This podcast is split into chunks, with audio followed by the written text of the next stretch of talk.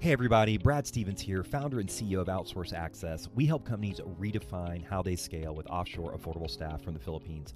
Congrats to all fellow winners of the 2023 Real Leaders Impact Awards. We are proud to be among you. About 10 years ago, I woke up to a major growth problem in my last business. Cash was tight, staff was overwhelmed, and tasks were not getting done. Then I discovered the world of offshore virtual staff in the Philippines where English is their second language, so there's no communication or culture gap. I realized outsourcing wasn't just call centers, it was access to college educated Filipinos to support sales, marketing, operations, customer service, bookkeeping, personal tasks, and more. And in fact, the first woman I hired in the Philippines at 23 is now an award winning COO of our entire company. It inspired me to launch Outsource Access. One client and YPO member, Ali Jamal, shared their offshore virtual staff Edison automated processes and saved them over 50,000 per year in the first few weeks. It's about finally getting things done and staff focusing on higher value activities. We've grown by over 2,000% in just three and a half years and will double next year.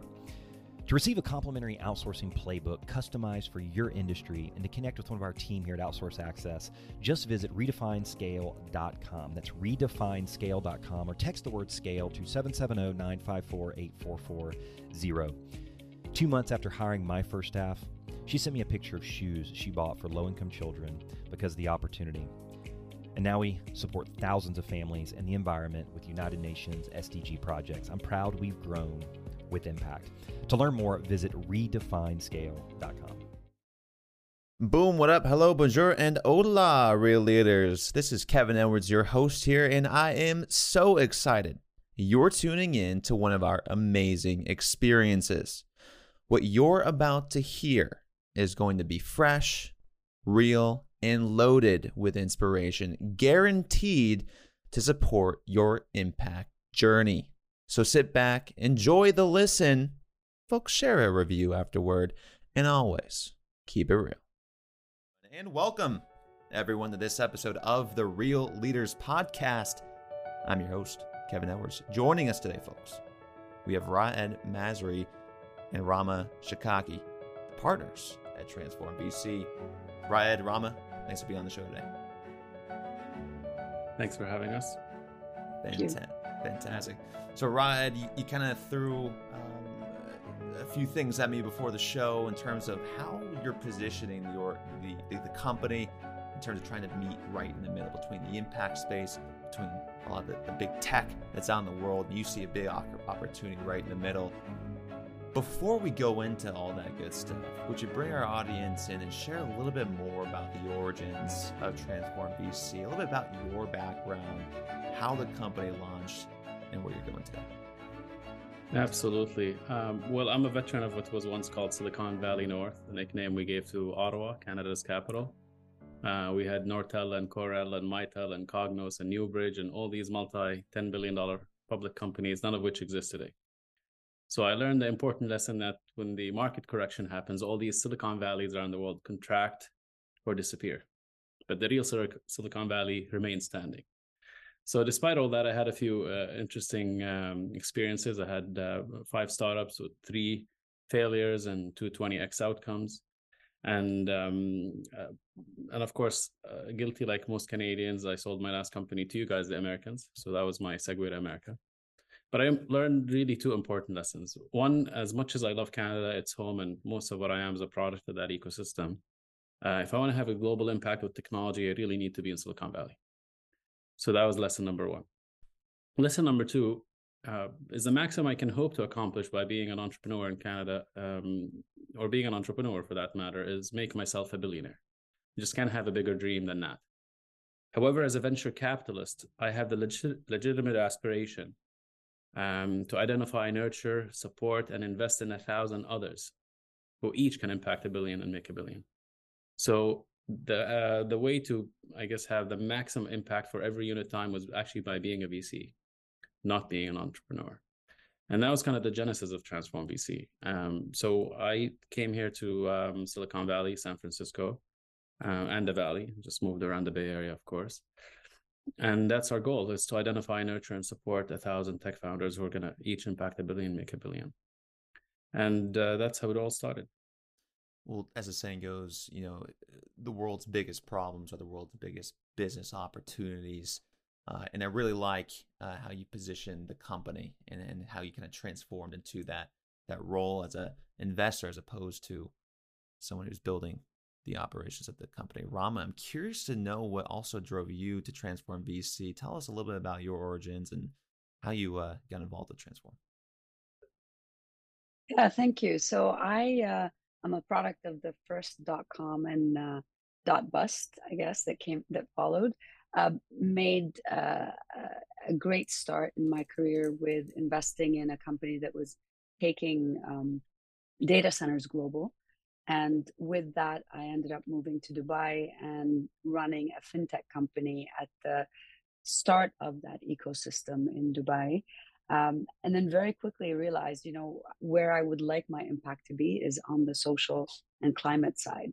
And so I set up a, um, the first business tech, uh, social business tech incubator in the region in the Middle East out of Dubai and ran that for 10 years. Also co founded the first female angel investment network in the region. And so I'm very deeply rooted in the impact, both climate and social. And I have a background in tech. So naturally um, found Transform to be a great fit uh, and really liked the um, thesis that Raed had put in terms of what we uh, invest in.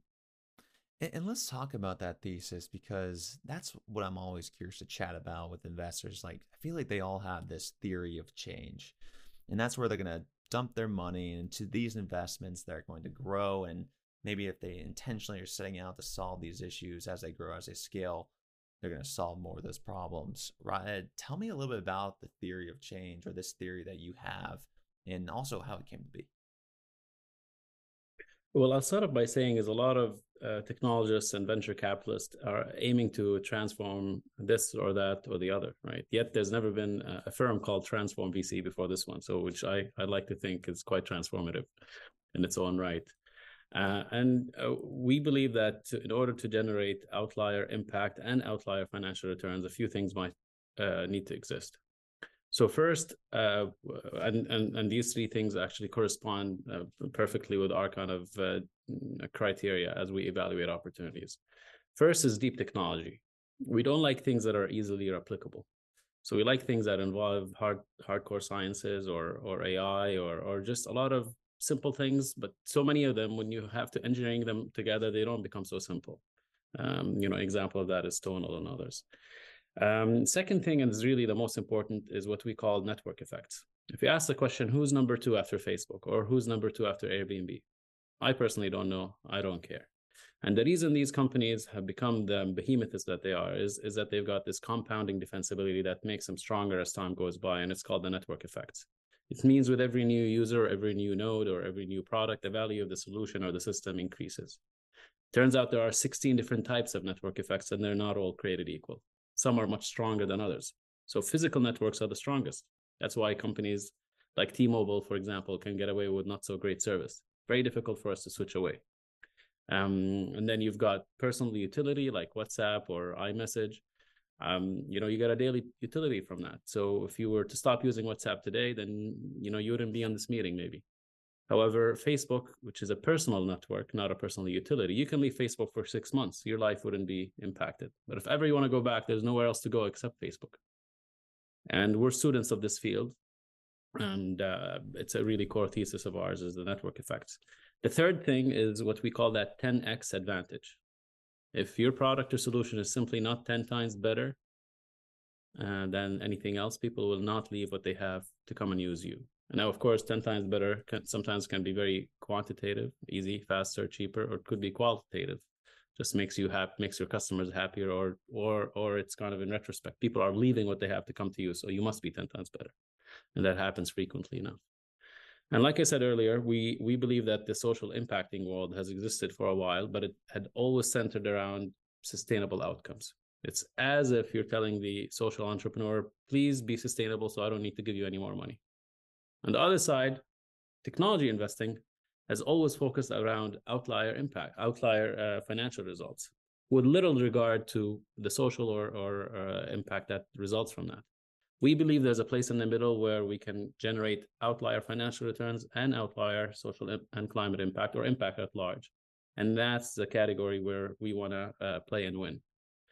And we think uh, we're well on our way. We six of our companies have have reached the um, uh, the the status of a unicorn valued at over a billion dollars, and you know, hopefully more to come. And Rama, help us understand what that middle looks like, the category. A few of the companies that reach this unicorn uh, status, as Raed just mentioned. What are these companies on both the financial returns, but also on the impact side? Yeah, so what we um, first look at impact with the founder and their long term vision and how they're going to have that impact on society, or what exactly are they looking to transform in um, the climate uh, field. And you know, one example is of a company Tonal, which is a home um, AI-driven gym. Effectively, it brings a uh, trainer into every home, so it's doing it more economically. It's a lot more focused than if you were to go to the gym, uh, and very personalized because the weights are responding to your ability um, because they're AI driven. It's making health more accessible it is reducing the amount of uh, potential uh, visits to the doctors or the hospitals more, uh, you know, because of emergencies. So they look at that way of impacting national health.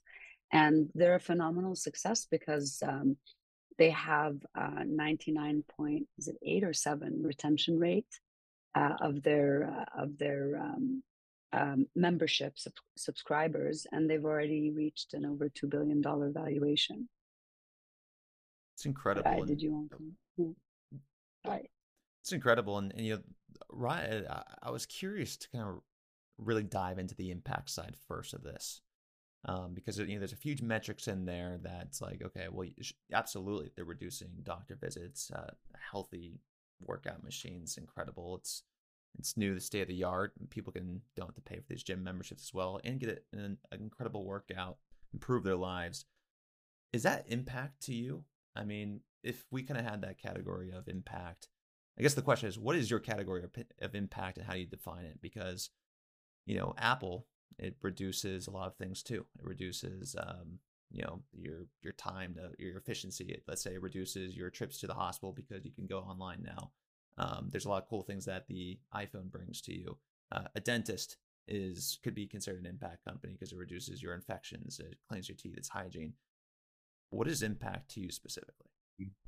I mean, that's great, and we, you know, we're building um, a community to help us um, think through that, uh, how to best answer that question. And you know, Rama plays a, a pivotal role in that, in fact. And I'll tell you one thing is uh, you're right. The dentist does create impact, and you know, but these are kind of I would call them incidental or or one offs.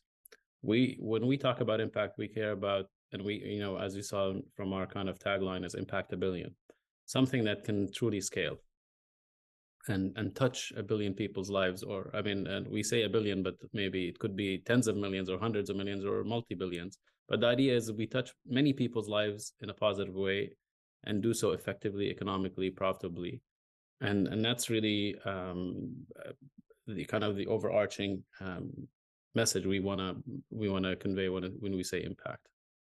And Rama, how about yourself, since you're kind of spearheading this um, definition? Yeah, thank you. I, I think one with impact, the industry hasn't settled on a single unit of measure, but I think the criteria and the important part is um, have the intention of impact, put it down as a unit of measure, and then measure your bottom line with how much money you're making and what sort of impact you're having. And so that impact can vary from company to company and it could be different indices. The other thing that we're concerned with with impact is um, the sustainability of that impact through the difficult financial cycles. And that's where the community comes in. If you are surrounded by the community of beneficiaries and those that have a stake in the business, they are likely going to guide you down the path, the middle path, and you're less likely to have reactionary um, measures to a drop in the market, but more thoughtful measures and more deliberate and calculated. So that's, I think, the the second key thing about um, impact.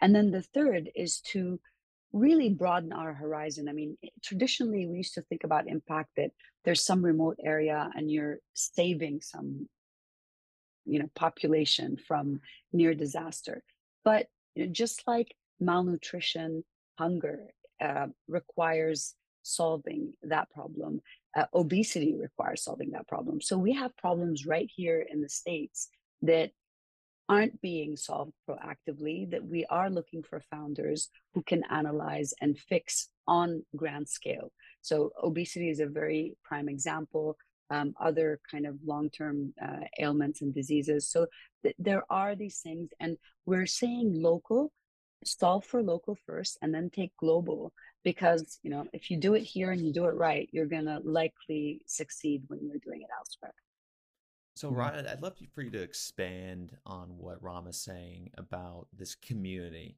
uh, helping support each other guiding each other during a difficult time such as a recession or these uh, market vol- volatility. Um, why is it so important for entrepreneurs running these organizations to have this community, and how have they been able to steer um, these entrepreneurs, as Rama mentioned, uh, t- to the middle? Yeah, I, I assume most of the listeners are YPO members. It, it, it, took me it took me eleven years from my first startup until I became a YPO member, and and as soon as I joined, I discovered you know two things: one forum, uh, which was an extraordinary way to uh, to have a, um, a judgment-free forum to speak with other colleagues and, and exchange ideas and, and and also advice and so forth. And then, of course, the exchange.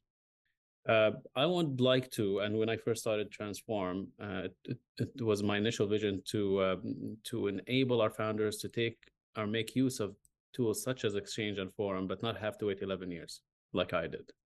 And of course, now Rama joined and, and taken things to the next level, which is, hey, not only technology, but also community. And we think that those are uh, really the things that that can um, take a VC. What is a VC in general? We're kind of a middle person between um, advisors, providers of capital, corporations, experts, and entrepreneurs.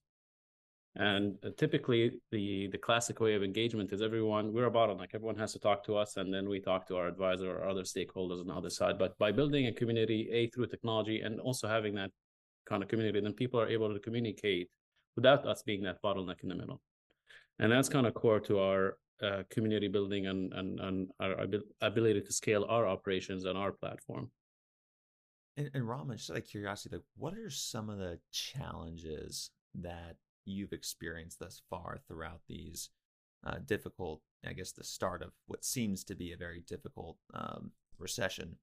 What are some of the challenges that uh, many of these founders are experiencing, and where are they talking about in this community? Yes, I think uh, one is the metrics and how do we measure and measure sustainably throughout uh, the lifetime of the uh, company, the startup. The second is um, how do we take some really tough decisions and find alternatives if there are any? I mean, just today I was reading an article about layoffs and how a lot of B Corps um, look at layoffs as the last and most kind of uh, uh, distasteful option uh, to to a, a startup. Whereas, unfortunately, especially in the tech sector, we're seeing that happen a lot. So, where is uh, a way that the community can can drive that sustainability for the people within the company who are working and serving the company. So, brainstorming with the founders, trying to find alternatives to doing massive layoffs, maybe even thinking through things ahead of time so that you never get to that uh, um, crossroads in, in making that decision. That's one way of doing social impact internally to the organization.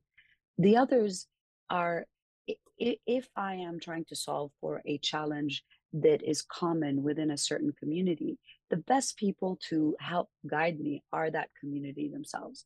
So we we are both partnered with nonprofits that are that have the insight and awareness of what those issues are and with the universities within those communities that have done research and can um, give us kind of scientific evidence of the information and with those two we're basically expanding the r&d departments of our startups um, because the communities now are are doing the heavy lifting with them because they're also the beneficiaries of their technology. It's it's very interesting to kind of hear. We we also have a community here, so um, I understand that the philosophy of learning from the community, understanding and um, adapting from listening to your customers, I guess, or the people that your stakeholders that you work with. Uh, Raed, I, I, was really curious to learn about just thinking about your community, that the investments that you've made and the ones that have grown and have taken on this unicorn effect. Is there a difference to you and your experience between the companies that have kind of escaped the the startup fight fest to now become the unicorn? Like, what's what's the key difference for for you? I think the key difference is time. It usually takes time to get to that status, and and with time comes you know growing pains and and and and uh, scar tissue and all that. Um, so I think really it I, I, come back to our uh, execution right and then that goes back to our kind of investment philosophies and we like to invest in what we call lines not dots so if i were to meet an entrepreneur for the first time that we call that a dot. You know, that's our first encounter. If I met them a second time, that's the second dot. I can actually draw a line now between those two dots. If I met them a third time, I can draw a longer line. So uh, you'll find that uh, you know at Transform VC and other top VCs, we like to invest in lines, not in dots. And but uh, that's also true not only of companies before we invest in them, but also after we've invested in them. How are they performing? How are they executing? How can we nurture them? And um, and then of course maybe double down invest in them once again until they until they get to uh, where they need to go. Of course, uh, the role of a VC is not only nurture them by way of advice, but it, it could also mean things uh, like customer introductions or introductions to our network, our community of investors or thought leaders or experts or nonprofits or what have you that is relevant to their case. Uh, so I'll just say again, I come back. I mean, there's so much to to um to unpack here, but it just it's time. And when you're starting a startup, there are kind of two main priorities: don't run out of money and win the market. So so long as those two things are in place, and you can have more time to to do what you need to do. And, and Rama, to you, what what builds trust in a relationship? Let's talk about the lines that he's alluding to. What what builds a good relationship to you? Um, for sure, consistency. Um, having the thoughtfulness of uh, the the benefit that you're bringing to uh, the the community that you're serving, customers or and the, your investors and other stakeholders. Um, the curiosity eh, when we see that consistent curiosity in a founder, it definitely brings trust because we know that they're always going to stay ahead of the curve and they're looking at how they will maintain an edge. And then a sense of collaboration. When we talk to a founder and say, oh, here's a recommendation, look at this company to work with, and they respond positively to that. So these check marks that we have on the values that we uh, put together that we felt we have and every founder that we invest in um, would have.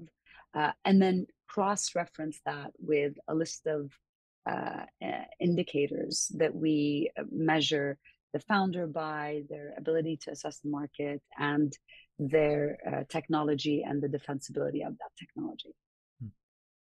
It's really interesting, and, and um, on the kind of the, the, notion of what you're looking for in an entrepreneur, Raed, in your experience, from all the pitches that you've seen, to you, what makes a good pitch? How does someone go from a, a no to a yes?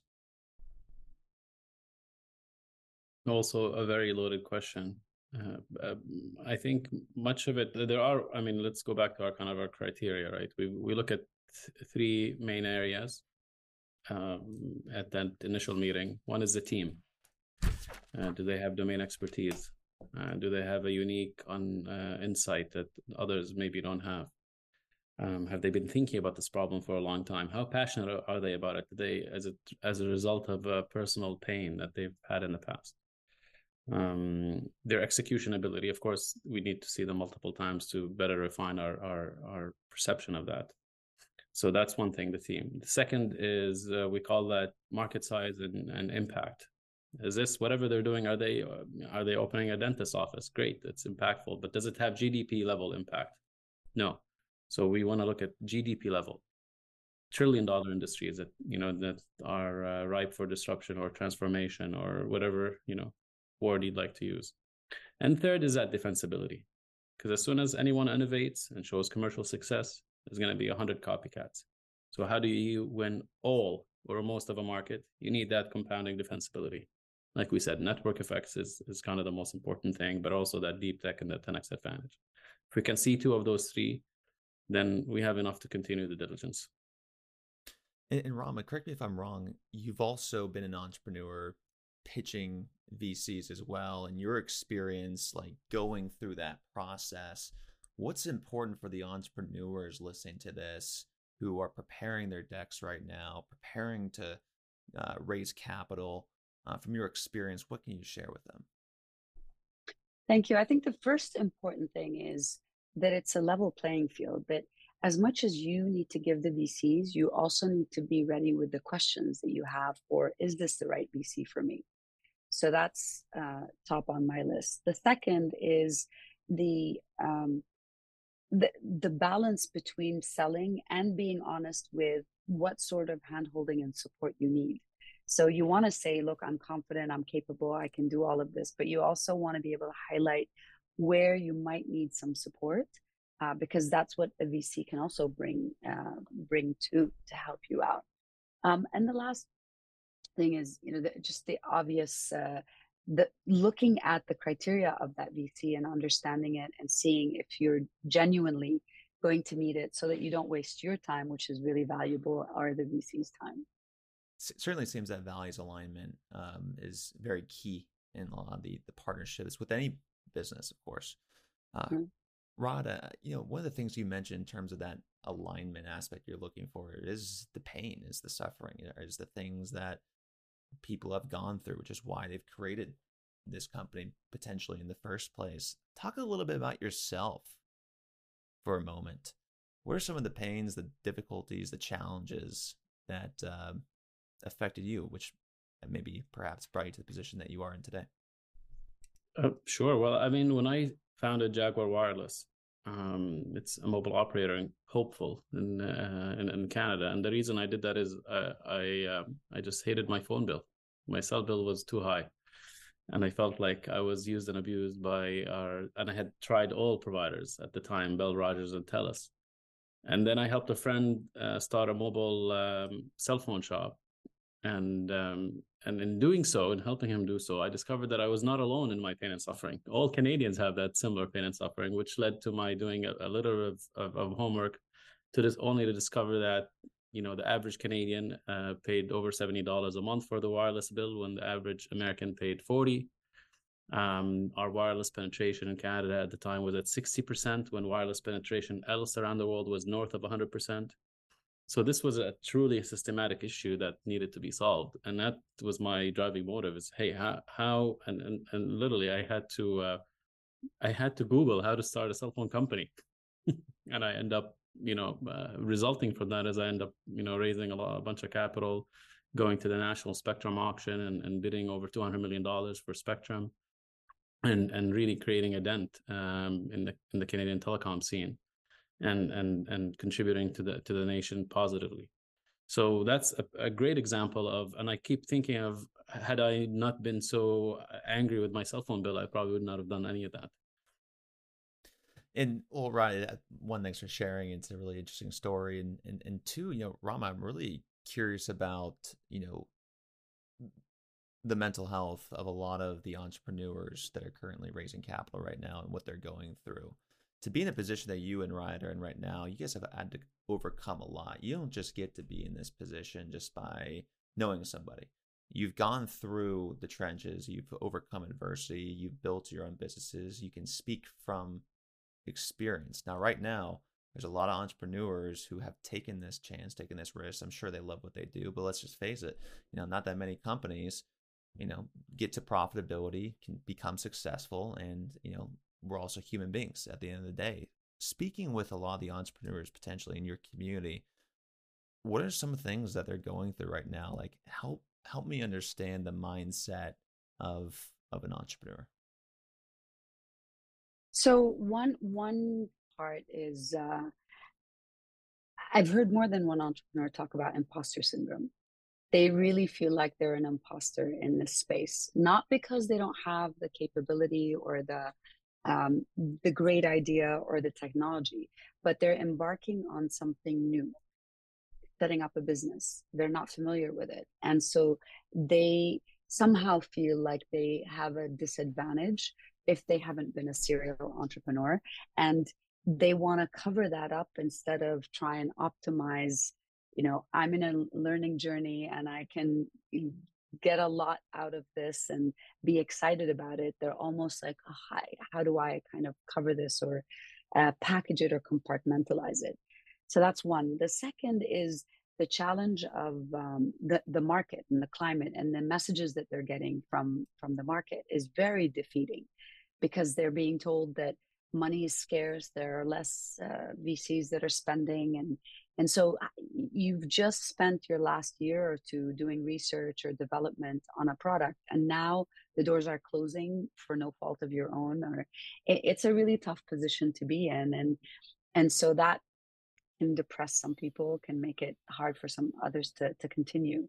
Uh, and so, really, resilience um, and what you said at the beginning of our call, have fun, is to think about this is part of my life. I need to have fun. And there is a power of attraction. If you're in a good space, mental space and physical space, you're likely going to attract that VC that still has money and can still invest in you and is the right uh, one fit for you. But if you're going to walk into this feeling all like I'm nervous and I don't know what I'm doing, then that's probably what you, you know, no matter how great your idea is, that you you'll project that sense of lack of confidence or insecurity. So so those are the same things. And I think the last thing I would mention is they many of them forget that there's an opportunity for a VC to be nurturing as well as giving money. So we're not just here to hand out checks. We're here to also support you on your journey and mentor you. And that's a great opportunity for them um, that many of them aren't aware or don't think about it. It's really interesting, Rahma. Thanks for sharing. It's um, it's hard for a lot of folks on the outside, including myself, to really get to experience what what that's like. So I appreciate you being very descriptive in your answer.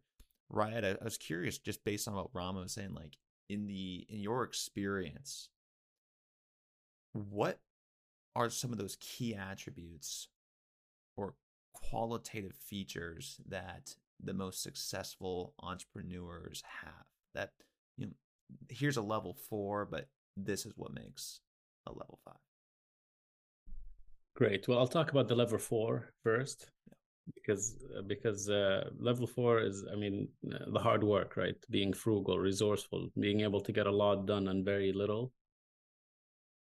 Um, you know we we always say it's um, wastefulness scales really well. I give you a hundred bucks you waste it so quickly well guess what? If i give you a hundred million you're gonna waste it even faster.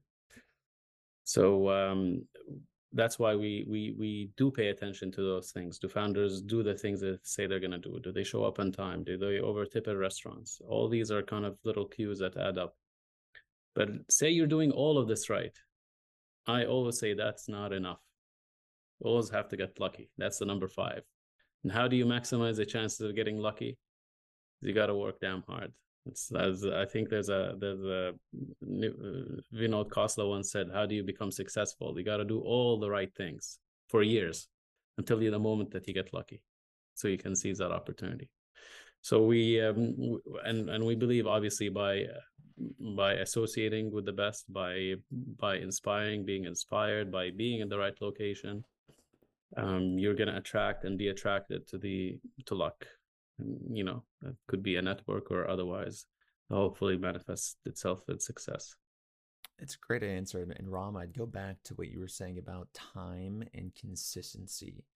Where were you in your stage of growth when you got to realize hey you know what? Patience is a big part of this too. Like where were you in your stage when you realized you know, it's going to take a long time and I've got to think long term about my investments?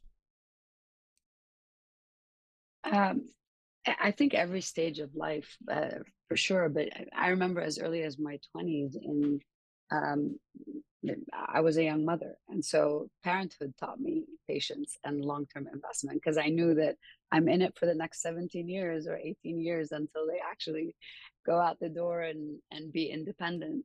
And so that, you know, I think I'm, I and a lot of, uh, you know, parents that are very involved are at an, are at an advantage because they've been through that uh, patience cycle. But um, the I think with the very first startup, I realized, um, and that was when you know, I was again in my late twenties, that this pounding the pavement is what really gets to to where you want to be, and this idea that the no, no, no, and then the yes happens is important.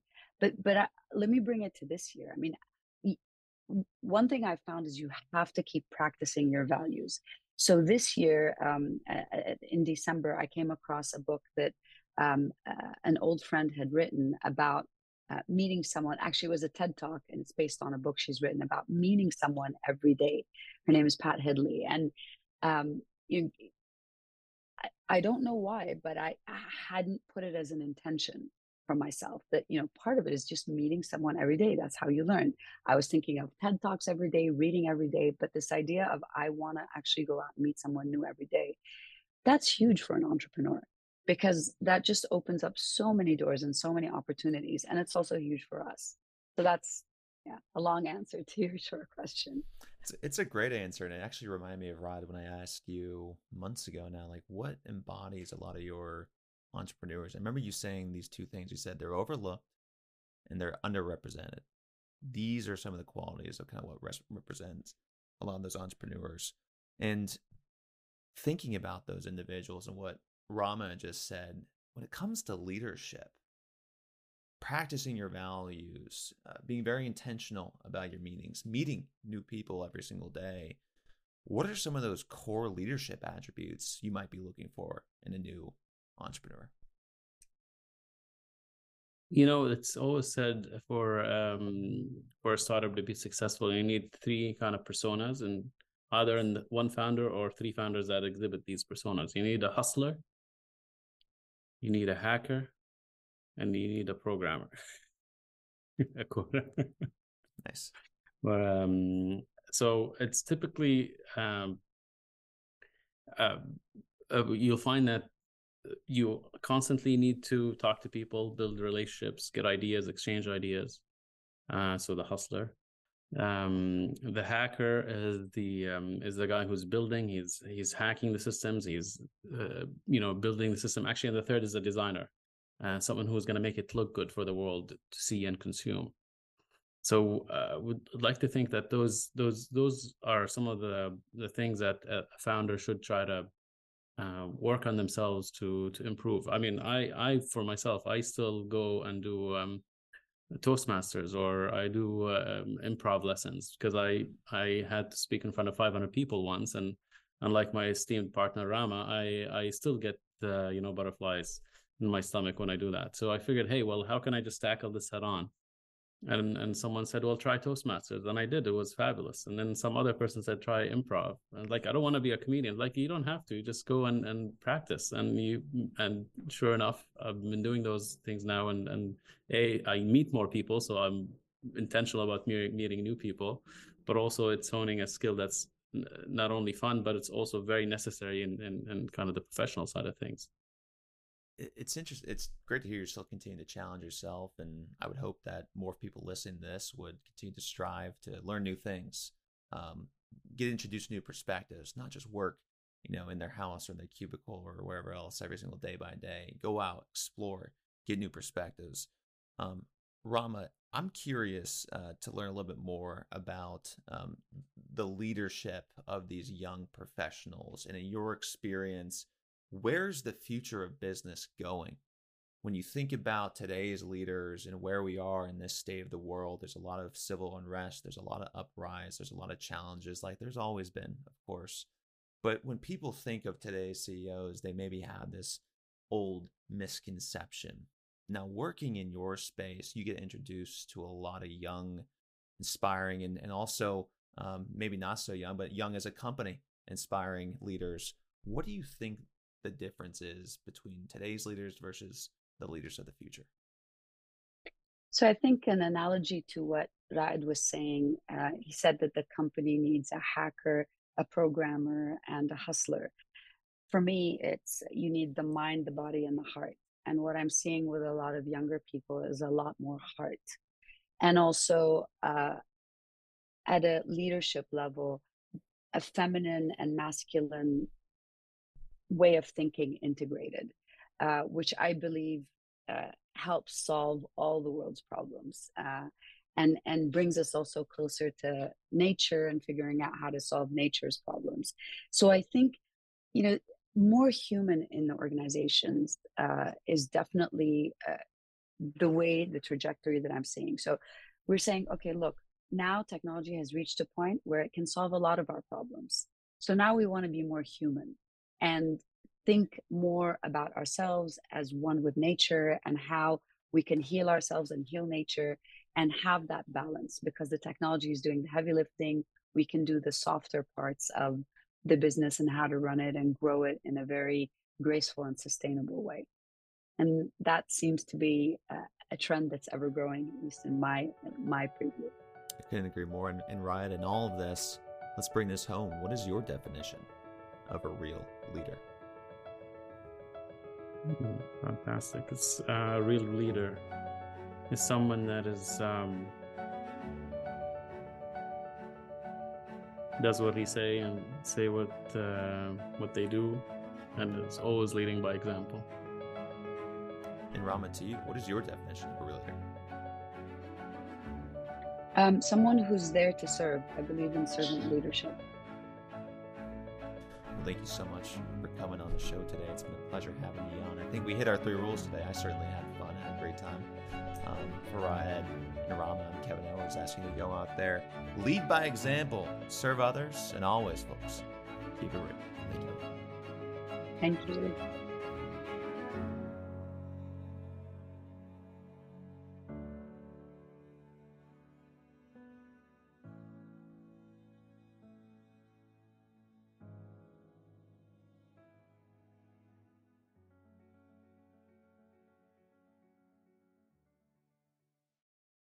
Hey, Real thanks again for listening to this amazing episode. And if you're someone like me who goes all the way to the end just to make sure I can extract as much information, education, and inspiration out of every single interview, might I suggest you check out our magazine?